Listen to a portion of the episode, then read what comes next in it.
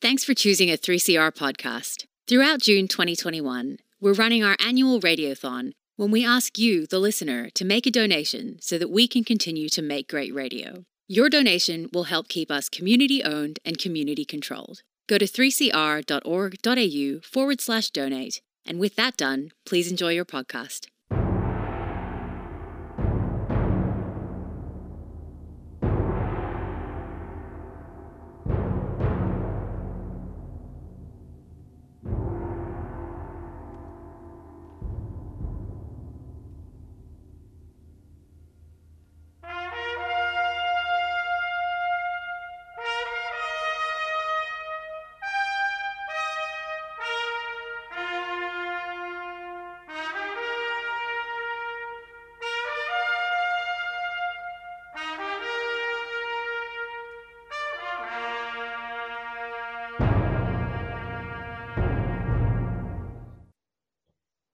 Good afternoon, listeners. This is the DOGS program. The Australian Council for Defence of Government Schools are here every week, and we also are here with our introduction, which is the fanfare for the common man, because we are about the common good and public education in Australia. And um, we've got a pretty full uh, program for you. Uh, some of it's topical, some of it goes to America, and we hope that you will find it of interest. Uh, we have a press release 897, which is at our website www.adogs.info.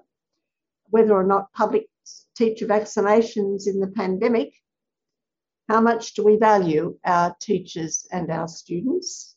And uh, because it's NAIDOC week, we thought we'd better talk give you some information on the uh, Australian curriculum for First Nations and what their experts have to say.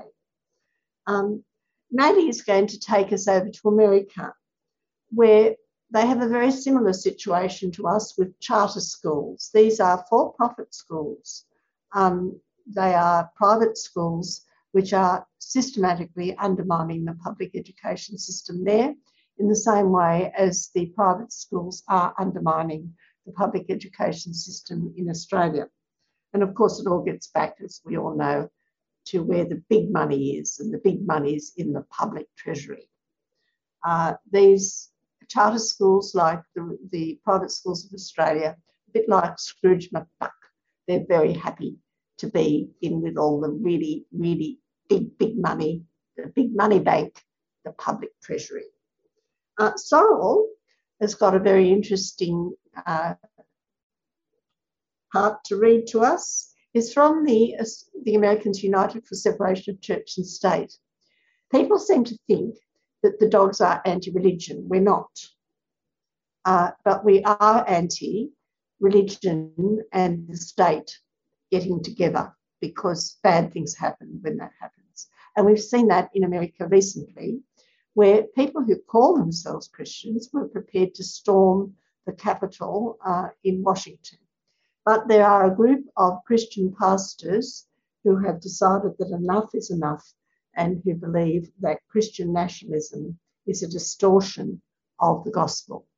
So Sorrel's going to tell us about that. And then Maddie has a great state school, but I won't tell you what it is at the moment. We'll leave it to Maddie but it is a very interesting and quite special state school because it's one that Mr. Kennett wanted to close in the 1990s and it didn't close. The people out in this area really fought for their school and they saved it and it has gone on to really very interesting and great things. But that's enough from me. Over to Oliver, who will lead off with our press release public teacher vaccinations in the pandemic, how much do we value our teachers and students? Thank you, Jean. We start off with the question Are public school teachers essential frontline workers in the pandemic who should be given vaccination priority? The coalition governments, federal and state, are gradually being forced to recognise their central role in keeping the society and economy, economy afloat.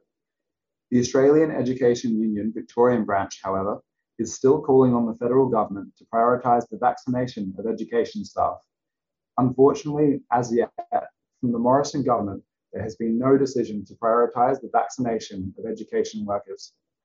Since the very beginning of the pandemic, they have encouraged members and the broader community to adhere to restrictions and to follow public health advice.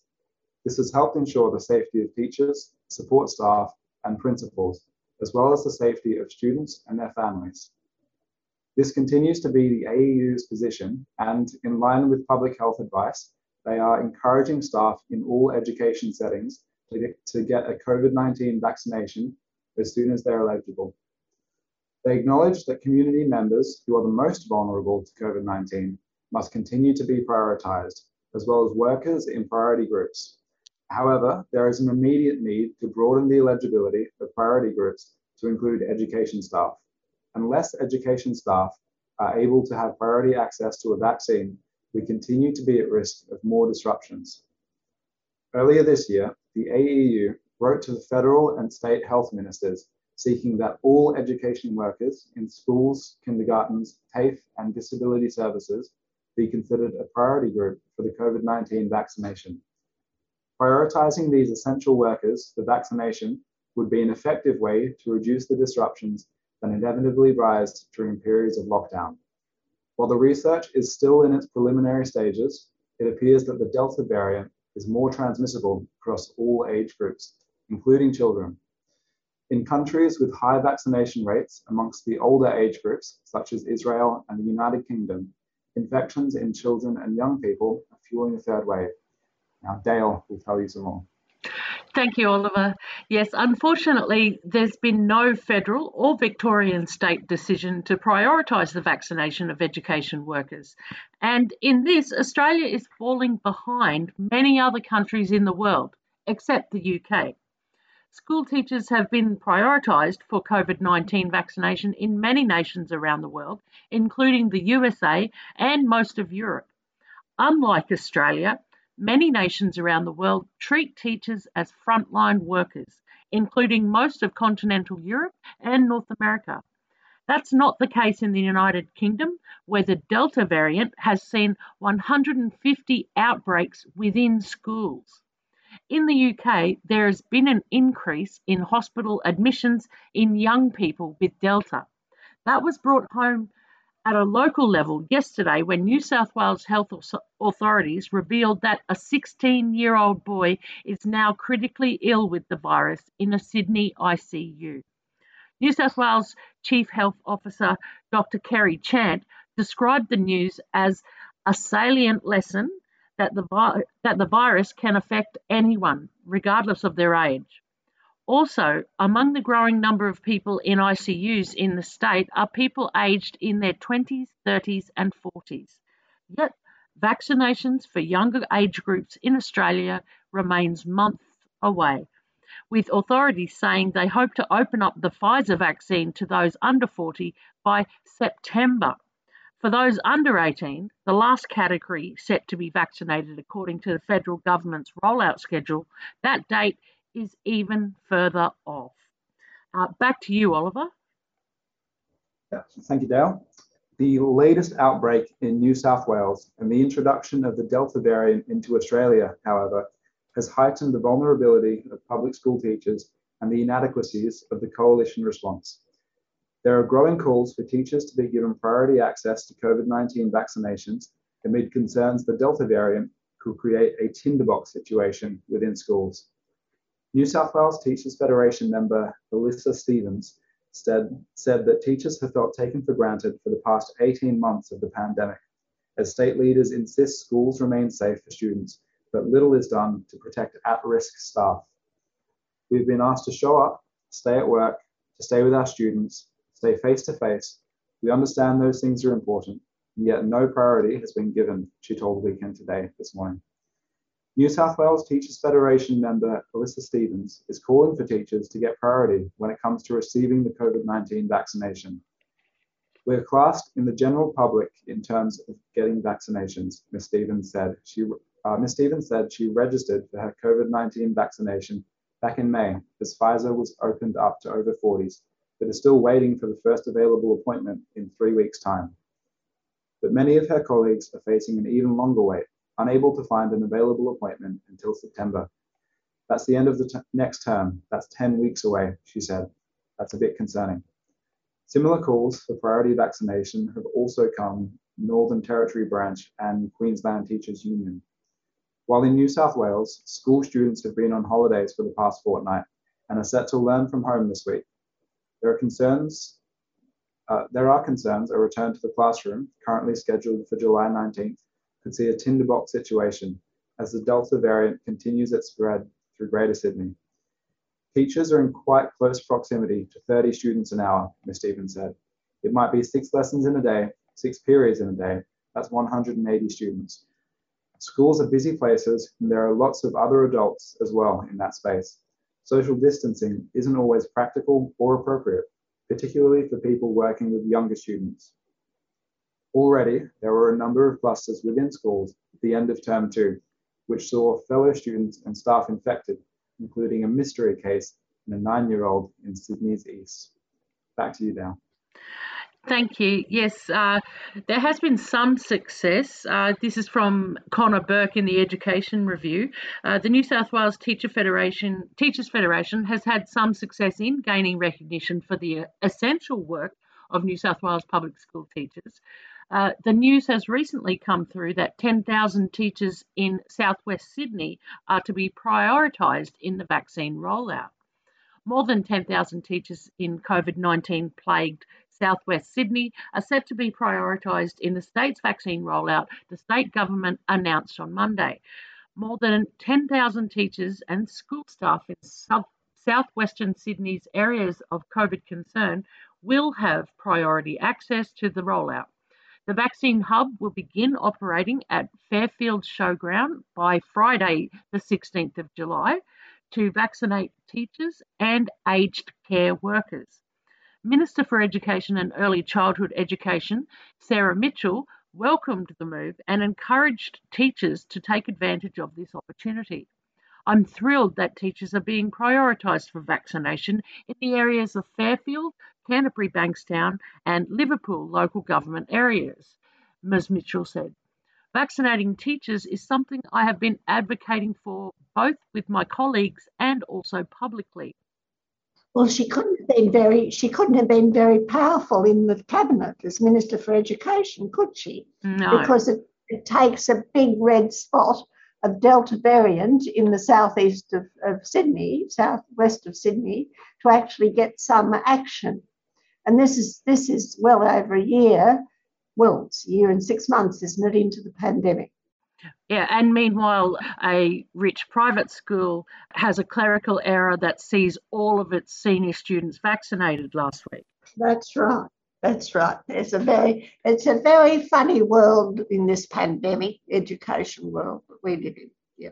she goes on to say that over half our workforce are eligible for the vaccine, and now teachers in areas of concern for COVID 19 transmission have priority access. The priority access extends to all staff, including teachers, administration staff, and support officers working for government and non government schools in the designated Fairfield, Canterbury Bankstown, and Liverpool local government areas. I encourage all staff who are eligible for the vaccine to get vaccinated as soon as possible. And for those in impacted LGAs, local government areas, to take full advantage of this priority access. Ms. Mitchell said eligible staff will be issued links to access a vaccine appointment and they will need to provide proof of employment when they arrive for their vaccination a little recognition from the New South Wales Liberal government, hopefully not too late. Dogs suggest that Morrison has been missing in action. The uh, recognition afforded the 10,000 teachers in Sydney's current pandemic hotspot should be extended to all teachers and students in schools around the country. Well, thank you, Dale. It's a very interesting situation, isn't it? It took it took uh, a long, long time for any kind of recognition that teachers are in the front line of this pandemic and should be regarded as essential workers. But we'll have a bit of a break now and then we'll come back for Dale to tell us about the First Nations curriculum. You can see that this country is covered in the blood of Aboriginal people the length and breadth of it. Australia is a part of an undeclared war and a secret invasion, and it began 250 years ago this year. Now, we have a country that's built on lies, deceit, fraud, propaganda, and race hatred indoctrination. Now, it's been 250 years of us being oppressed in our own land, brutally. We might be oppressed, but we understand what freedom is, and we fight for it every day, and we've resisted this occupation since day one. And I predict colonialism, capitalism, imperialism is going to get knocked out cold by about mid this year. 3CR, your station in struggle and solidarity. To donate, go to 3cr.org.au.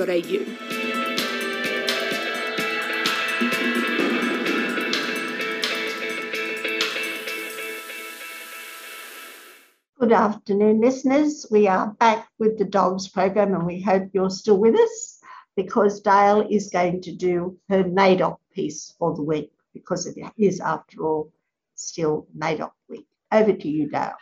Thank you, Jean. Yes, uh, I've got a statement um, from the uh, AEU, and it's the statement on the Australian curriculum from First Nations experts on education. Uh, the AEU is proud to support the statement below on the Australian curriculum from First Nations experts on education issued to the media. More than 150 Indigenous education experts and practitioners, who together represent 2,168.5 years of teaching experience, have issued a statement responding to mistruths in relation to the Australian Curriculum Review. The AEU supports the Aboriginal and Torres Strait Islander cross curriculum priority and the inclusion of Aboriginal and Torres Strait Islander perspectives into the mandatory key learning areas and non mandatory content elaborations. All students should have the opportunity to learn about the unique First cultures of this land, including the cross including cross curriculum priority is about broadening students' perspectives and suggesting ways teachers can use content to support students to understand First Nations perspectives. Ensuring Torres Strait Aboriginal and Torres Strait Islander students have the opportunity to see themselves, their experiences reflected in the curriculum is also a critical element of this work. We stand with the First Nations experts on education in their call to the Australian public to support the modest changes proposed in the review and encouraging supporters to make a submission to the ACARA curriculum review. Here's the statement on the Australian curriculum from First Nation expert on education that was released on the 7th of July 2021. We, the undersigned, experts in educations, are teachers, education support professionals, principals, early childhood educationers, educators, lecturers, associate professors, and professors. We are First Nations people who collectively embody a millennia of minutes, thousands of hours, and hundreds of decades of long, hard work in the Australian education industry. We make this statement in response to the mistruths that are being spread in some sections of the Australian media in relation to the Australian Curriculum Review, with particular reference to the Aboriginal and Torres Strait Islander cross curriculum priority and the modest inclusion of Aboriginal and Torres Strait Islander perspectives into the mandatory key learning areas and non mandatory content elaborations. We have spent our careers in the Australian education sector working with two key objectives in mind. One, to improve the education system to ensure the best possible outcomes for Aboriginal and Torres Strait Islander learners, and two, to improve the education system so it ensures that all students in Australia have the opportunity to learn about the unique diversity of Aboriginal and Torres Strait Islander cultures as the first cultures of this land. The attainment of these objectives for all Australian students is not just our vision, it is a vision shared by the whole nation as articulated and signed by all Australian Ministers for Education in the 2019 Mparntwe or Alice Springs Declaration, which states in its preamble we recognise the more than 60,000 years of continual connection by the first peoples of Australia as a key part of the nation's history, present and future. Through education, we are committed to ensuring that all students learn about the diversity of Aboriginal and Torres Strait Islander cultures and to see all young First Nations Australians thrive in their education and all facets of life. It is this vision for the Australian education system that is brought to life in classrooms every day through the mechanism of the Australian curriculum. In our expert opinion, the changes proposed in the current review of the Australian curriculum do not indigenise this version of the curriculum. In fact, the proposed changes are modest in scope and will improve the current education workforce's approach to achieving our shared objectives as a nation. In particular, they will assist teachers and educators to respond more fulsomely to the needs of Aboriginal and Torres Strait Islander students, parents, and communities by highlighting approaches that teachers can use to make the curriculum more culturally responsive and inclusive. We further note that commentators in the Australian media are arguing that there's been an elevation of Indigenous studies throughout the curriculum Yet these commentators have failed to mention that the majority of the proposed changes are to the non mandatory content elaboration section of the curriculum.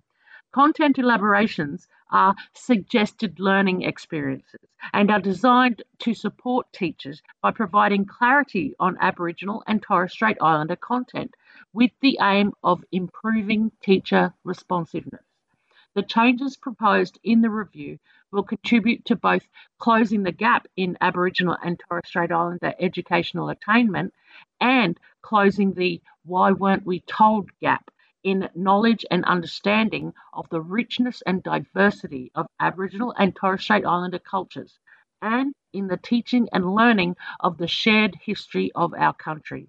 We urged members of the Australian public to support the modest changes proposed by this review and encourage all supporters of the changes to put in a submission to the ACARA curriculum review. Isn't that interesting? Yes.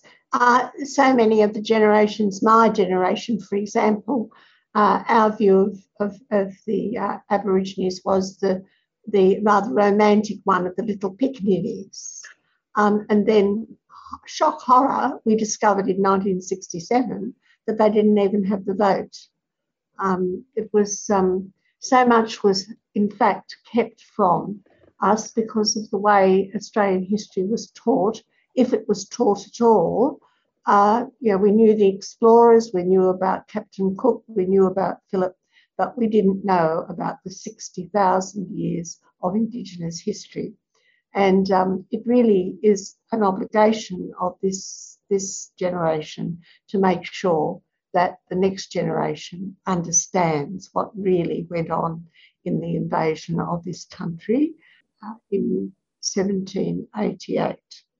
But um, thank you very much for that. And thank you for the people who have fought hard and long in the last 50 years.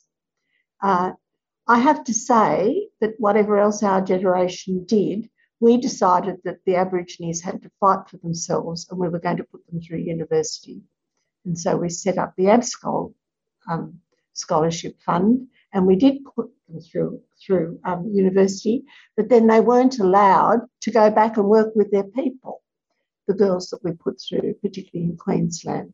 So it's been a long, hard road, but um, let's hope that this generation and the next generation will have more understanding of the real Australian history that they have inherited. You know, it's quite confusing, the cultural heritage laws in this country, and that is of extreme concern to our people across this country. And, you know, not only the Djab trees, there's Juukan Gorge, and there are a number of other sacred areas of extreme significance to our peoples across the country that are being, you know, because of the cultural heritage laws that are in place, are, you know, not actually protecting our heritage at all. 3CR Radiothon community powered radio. To donate, call 03 9419 8377 or donate online at 3cr.org.au.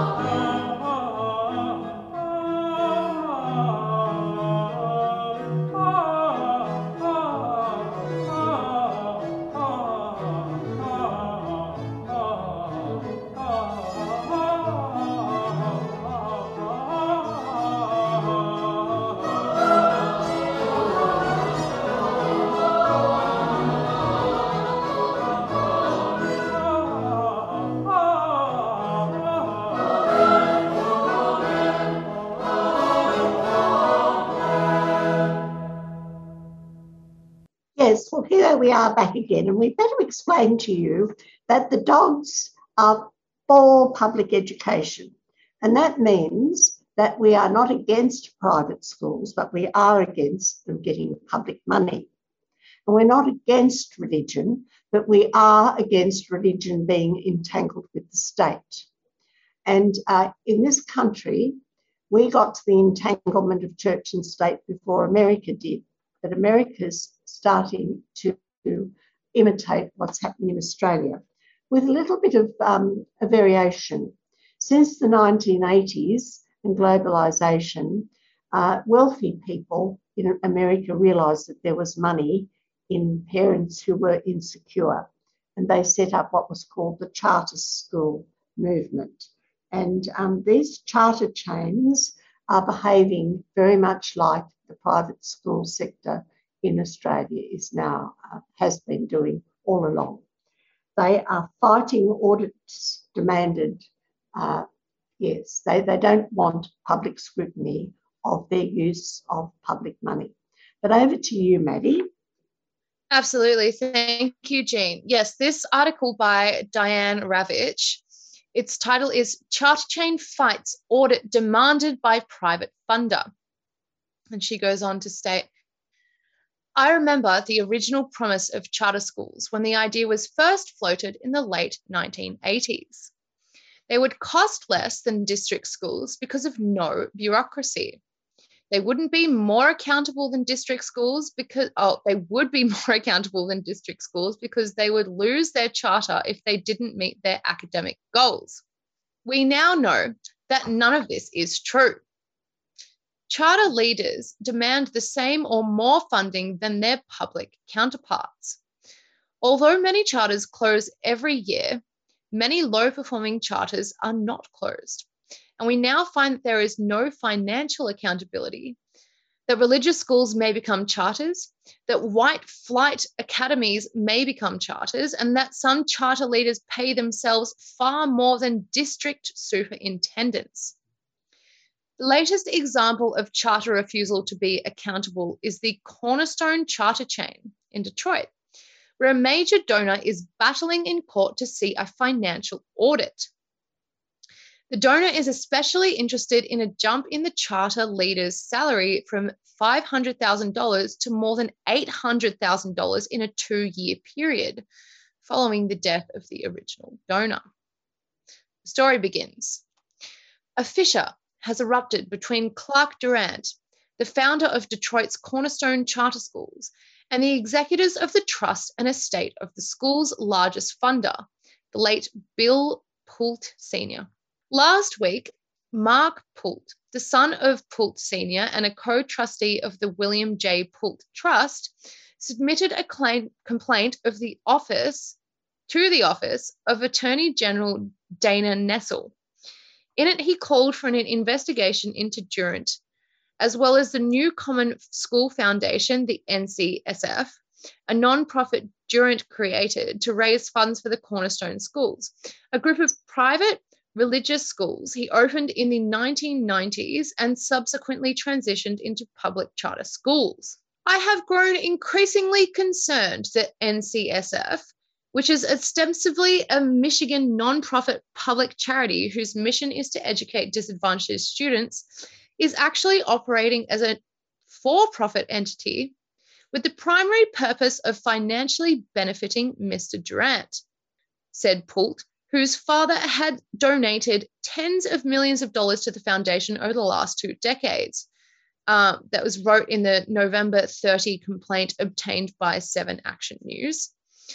Pulte's complaint comes in the midst of an already tense legal battle between the trust and the foundation.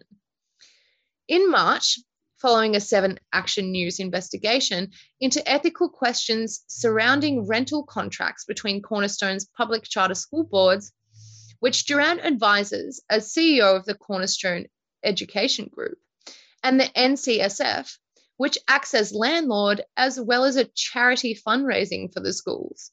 The trust requested an audit from the foundation. The trustees remain confounded why your client refuses their reasonable request for an audit regarding the funds they have donated to the new Common School Foundation a trustee attorney wrote in a March 12 email to the NCSF's chairman, Jeffrey Nielsen. What do you think about that, Jane? Well, I think that the uh, that they're all falling out. I think it's rather fun because uh, because you can actually see what is going on because the thieves, in a sense, are falling out. The original uh, person who who got involved and thought that he might make some money out of it has died, and his mm. son has found that the uh, the, the, current um, uh, administrator is lining his pockets. But mm. None of this has got anything to do with education, particularly the education of the uh, disadvantaged. And of course, this is what we sometimes see in Australia too, uh, when uh, the, the uh, actual figures go up, particularly on the My School website, uh, that these schools, which call themselves not for profit, are making fabulous profits um, at the expense of the taxpayer. But um, yeah, I think it's a, it's a rather interesting uh, example, isn't it? It but, is. It's um, an interesting comparison to draw between America and Australia. And I know that generally it's Australia that um, finds inspiration from America when it comes to culture. but it is, it is, um, yeah, it's quite, I don't know, dumbfounding to, greed, to greed, realize what is happening It's international. Uh, greed yes. Yes. Australia certainly knows how to do it, though. That's that's for sure. The taxpayer funding three different education systems. In this particular case, there were some religious schools that came under the charter um, uh, umbrella in order to get the money in the first place. But uh, yes, sometimes uh, when religion and money and power go together, you've got a problem. So we'll have a break, and uh, Sol will tell us what's also been going on in America. 3CR Radiothon. Show your support during June 2021. And the fossil fuel companies have known for decades what they're doing, and they've made a calculated decision that they think their profits, their short term profit, is worth more than the climate impacts that we face, worth more than, you know, Australia being engulfed by flames, worth more than, you know, a third of the Bangladeshis having the, the land that they currently live on. So we, we need to show them no mercy. 3CR Radiothon, community powered radio. To donate, call 03 9419 8377 or donate online at 3cr.org.au.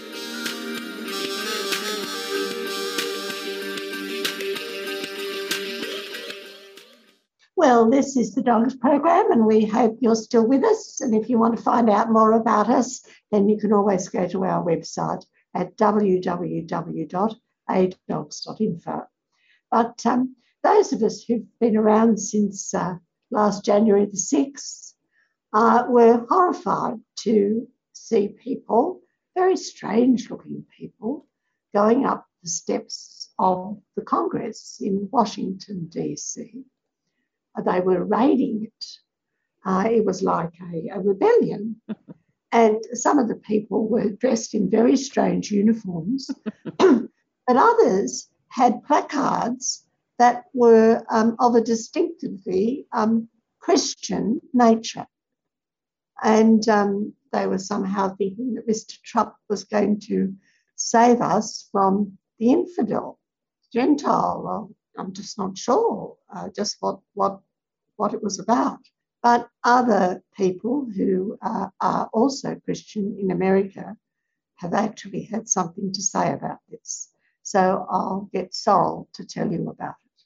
Thank you, Jean. Yeah, so these Americans are united for the separation of church and state, and they think that Christian nationalism is a distortion of the gospel. On January 6, Josh Scott of Nashville's GracePointe Church washed images of the Capitol insurrection with a rising sense of alarm.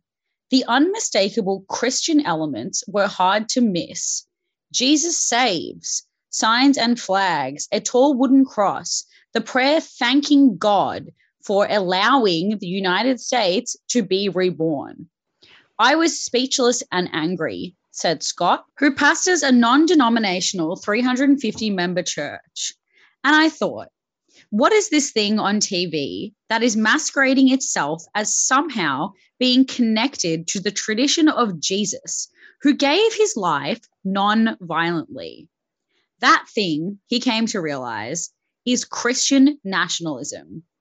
And he began speaking about it from the pulpit a loose consortium of Christian organizations whose members were just as scandalized as Scott have now produced a three session adult study curriculum called Responding to Christian Nationalism for pastors who want to educate church members. Published by the Baptist Joint Committee for Religious Liberty and Vote Common Good, The curriculum defines Christian nationalism as a merging of Christianity with American identity. It's a poison infecting our theology and our faith itself, says Amanda Tyler, Executive Director of the Baptist Joint Committee. Speaking of Christian nationalism, that's the concern that's driven a lot of the organizing around it. Founded by the Southern Baptists in 1936, the Baptist Joint Committee is independent of that organization, but committed to protecting religious freedom and defending the separation of church and state.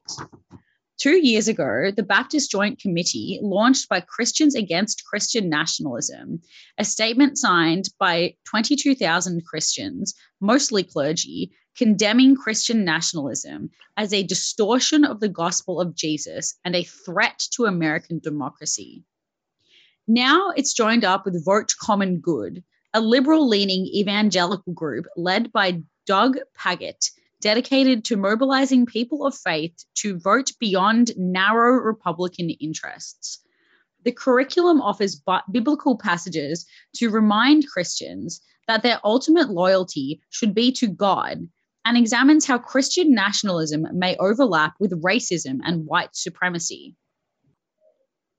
The resource features video clips from Michael Curry, presiding bishop of the Episcopal Church, and Elizabeth Eaton, presiding bishop of the Evangelical Lutheran Church in America. Tyler said she hoped it could be used as a basis for sermon series or for discussion groups now that many churches are meeting again in person. So far, 334 people have downloaded the curriculum, and more are expected once it's fully publicized, said Tyler. That is very interesting. That is fantastic, actually. So glad someone's drawn that line between uh, the crazy fundamentalists and um, this politicization of Christianity. It's yeah. It's, it's about time someone said it out loud. Well, yes, I think a lot of us have been been uh, trying to say it, but I think it puts it very well because, as we all know, uh, extreme nationalism is, is a very corrosive thing and leads to terrible, terrible, terrible wars and great violence. So, um, yeah, um, I thought that, that people would be very interested in that. And we have our own version of it in Australia, of course. Um, we've had the linking, for example, of the um, Roman Catholic Church with Irish nationalism, which has caused a great deal of trouble in our political arena with the Labor Party.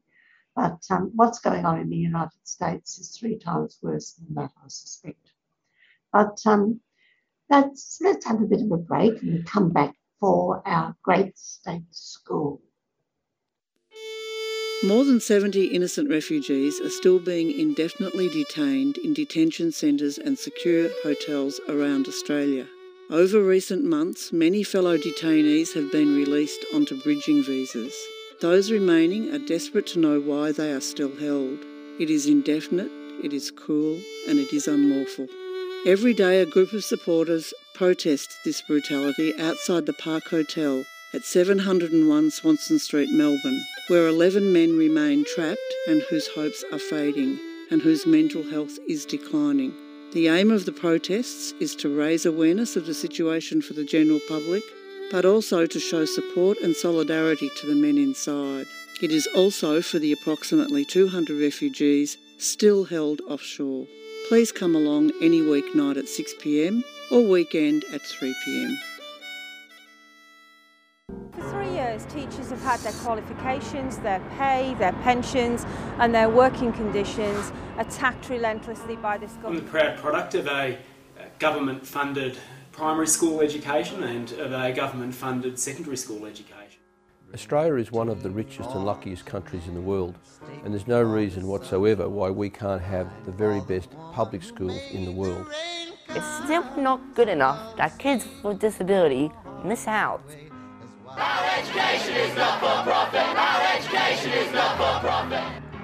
You're listening to The Dogs, the defence of government schools on 3CR.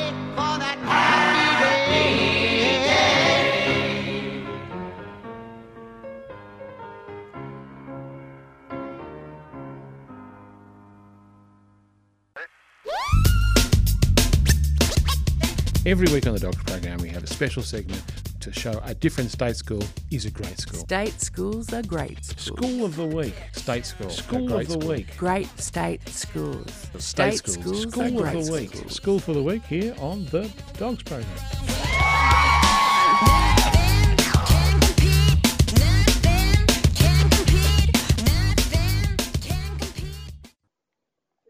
And our great state school for this week is Williamstown High School, which is a multi campus school. And in the 1990s, the Williamstown community had to fight very hard indeed to prevent Kennett from closing this school. But it has survived and it has flourished. So, what the school has to says has to say about itself. Um, from the Bayview campus, we have some um, writings, and the Bayview campus says it is a purpose built middle years facility that is situated, situated on the waterfront, adjacent to the Jawbone Marine Sanctuary.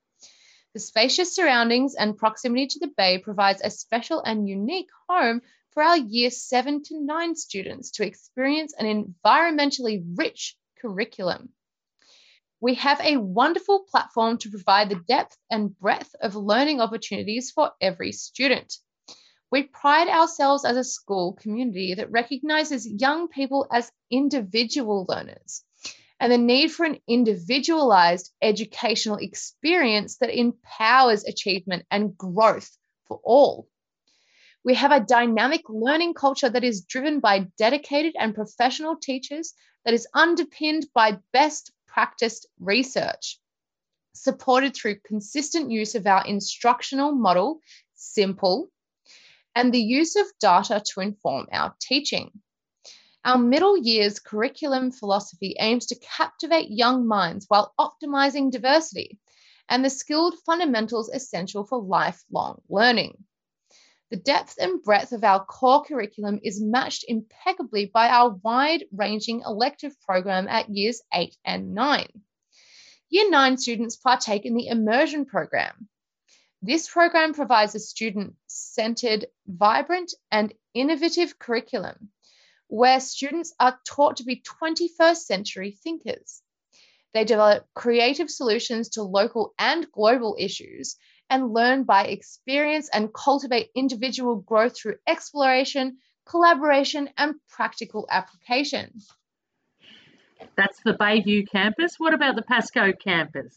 That's for the seniors, is it? So they've got a senior college as well as a junior college. Very interesting. Very good. Mm. Mhm. So So- small. hmm hmm Um, we now move on to the Pasco campus. And the Pasco campus has to say about itself is located adjacent to the Williamstown Beach Railway Station and caters for students in year 10, 11, and 12, so seniors. The Pasco campus has a long history as a secondary school in the city of Williamstown and more recently in the Hobson Bay City Council. The oldest building dates from 1867, and the most recent addition is their new theatre opened in April 2017. This variety in architectural styles makes the campus visually interesting for students and allows us to create a mature learning environment that successfully meets the needs of our senior students. Our focus on learning is passionately directed towards successfully completing the Victorian Certificate of Education, VCE, and the Victorian Certificate of Applied Learning, VCAL. This provides pathways for our students into employment, apprenticeships, technical and further education, or in most cases, university. Our teachers specialize in their subject areas and follow a deliberate and targeted approach to promoting learning in their subjects for all students. They recognize that positive relationships with their students is vital for effective learning and encourage students to ask questions in and out of the classroom. Our teachers use real time learning tools to provide relevant sources and collaborative spaces. We encourage our teachers to be examination assessors for the Victorian Curriculum and Assessment Authority in order to extend their field of expertise for their subject. Our teachers focus on the point of learning need for each student and develop a differentiated strategy to their teaching of every child. Our campus continues to ensure our students have a significant voice. Students lead our assemblies, organise musical performances at lunchtime, invite and listen to visiting speakers, organise and manage awareness weeks, and organise fundraising events for their chosen charities. Our Years 12 school captains represent the school at local events.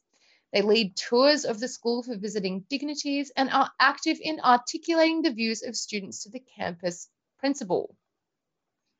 Um, I just want to talk some um, facts and figures right now. The school has very interesting. They're Yes. really interesting. Yeah. They are. They they really are. Um, the school has 1,543 students, 122 teachers, and their ICSEA value is 1,102, which is actually well above the average, which is very interesting. The There's wealthy parents around. Wealthy parents uh, think that this is a good school. I wonder why. How interesting. Yeah, Mm. Must be good. Um, going. the the wealthy have not abandoned this school at all. Um, a, a few more facts and figures 46% in the upper quartile income bracket and 30% in the second income quartile. 7% are in the lowest income bracket, and parents and fees have actually raised 2.64 million per year for this school on average. They're putting their money where the school is. They, Aren't they? Don't have to, they don't have to pay fees, but the parents are raising for this particular school 2.6 million. It's extraordinary. It Extraordinary. is. It is. They obviously believe in this public school system and the way that the system is run, and the fact that these teachers um, and their organization have really honed in on trying to educate their children with a personalized, individual curriculum. It doesn't sound like they're trying to fit everyone into the same box. They just want everyone to do the best that they can do. And that is what education should be about. It's working, but um, I think that 2.6 million is very, very interesting if you put it against the actual fees and private contributions of Westbourne Grammar, which is nearby. Have you got those figures? They cost $21,000 per student, and the parent fees are less than Williamstown at 2.4 million. Isn't that interesting? It And they've is. got about It costs- 1,400 students. Mm. And it costs the taxpayer $13,000 to give the students at Williamstown. Williamstown is 13,000. And how much is Westbourne per student? Westbourne, yeah, Westbourne is 21,000 and Williamstown is 13,000. A bargain. For the excellent education that they are receiving, it is I, I don't know why you would you would choose a private school institution, honestly. Just think what these figures mean. Westbourne Grammar, a private school, costs 21,000 per pupil, and the parents with their fees raise 2.4 million. Uh, there are about 1,400 odd students in that school. Williamstown High, on the other hand, has about 1,500 students. Uh, the parents raise 2.6 million, and it only costs 13,000 to educate a child at Williamstown High. This can only mean that the taxpayer dollars going to Westbourne Grammar exceed considerably those that are going to Williamstown High, and that is in fact the case.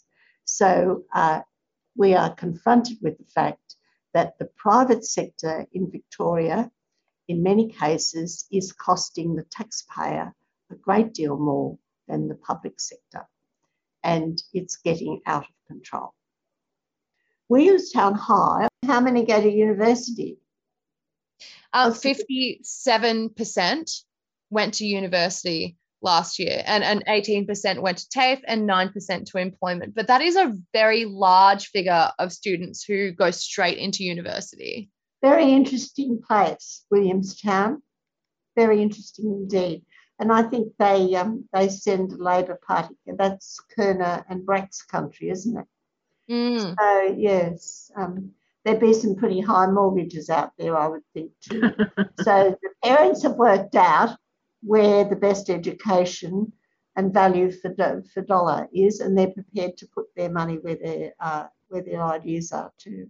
Mm. So um, where in its own description where it talks about uh, personalising it to the students, that sort of reminds me of when we were talking to Michael Lawrence about what was so successful about teaching in Finland was having that freedom to let a child take a ball that they're interested in and run with it and and show their intelligence in their own ways. It puts paid to the myth that all public schools are just these monoliths that are just uh, cookie cutters and they're all just the same. It's like, well, no. When when teachers have that uh, freedom to let a child uh, learn and and show their own intelligence in their own ways, it's, it's sort of, of course, you're going to have more positive educational outcomes. Yeah. yeah, yes, so very interesting indeed. So thank you so much, Maddie. And and congratulations to Williamstown High. You are this week's Great State School of the Week. Well, listeners, it's been a fairly full program, and we hope that you stuck with us all this time, an hour. And uh, if you want to find out more about the dogs and where we stand for and uh, the information that we put up, uh, then you can go to our website at www.adogs.info. Thank you to Dale and Oliver and Maddie and Sorrel for bringing us this program today. But it's bye for now.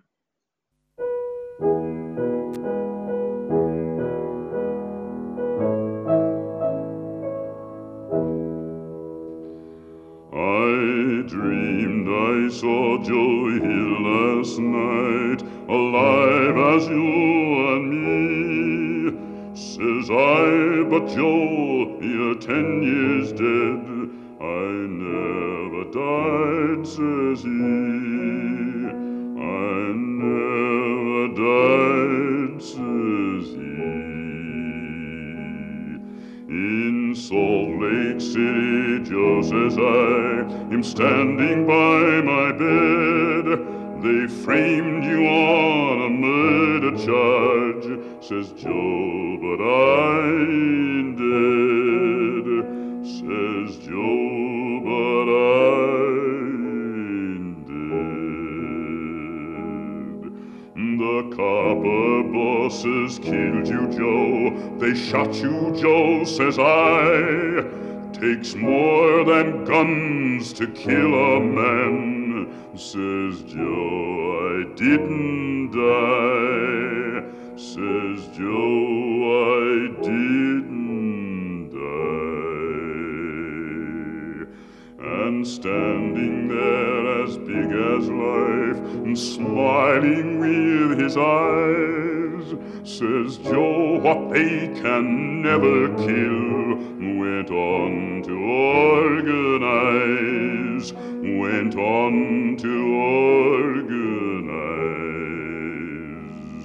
From San Diego up to Maine, in every mine and mill, where workers strike and organize, it's there you'll find your hill. It's there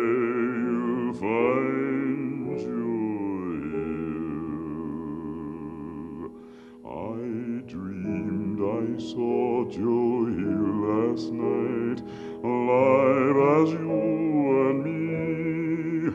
Says I, but Joe, you're ten years dead. I never died, says he.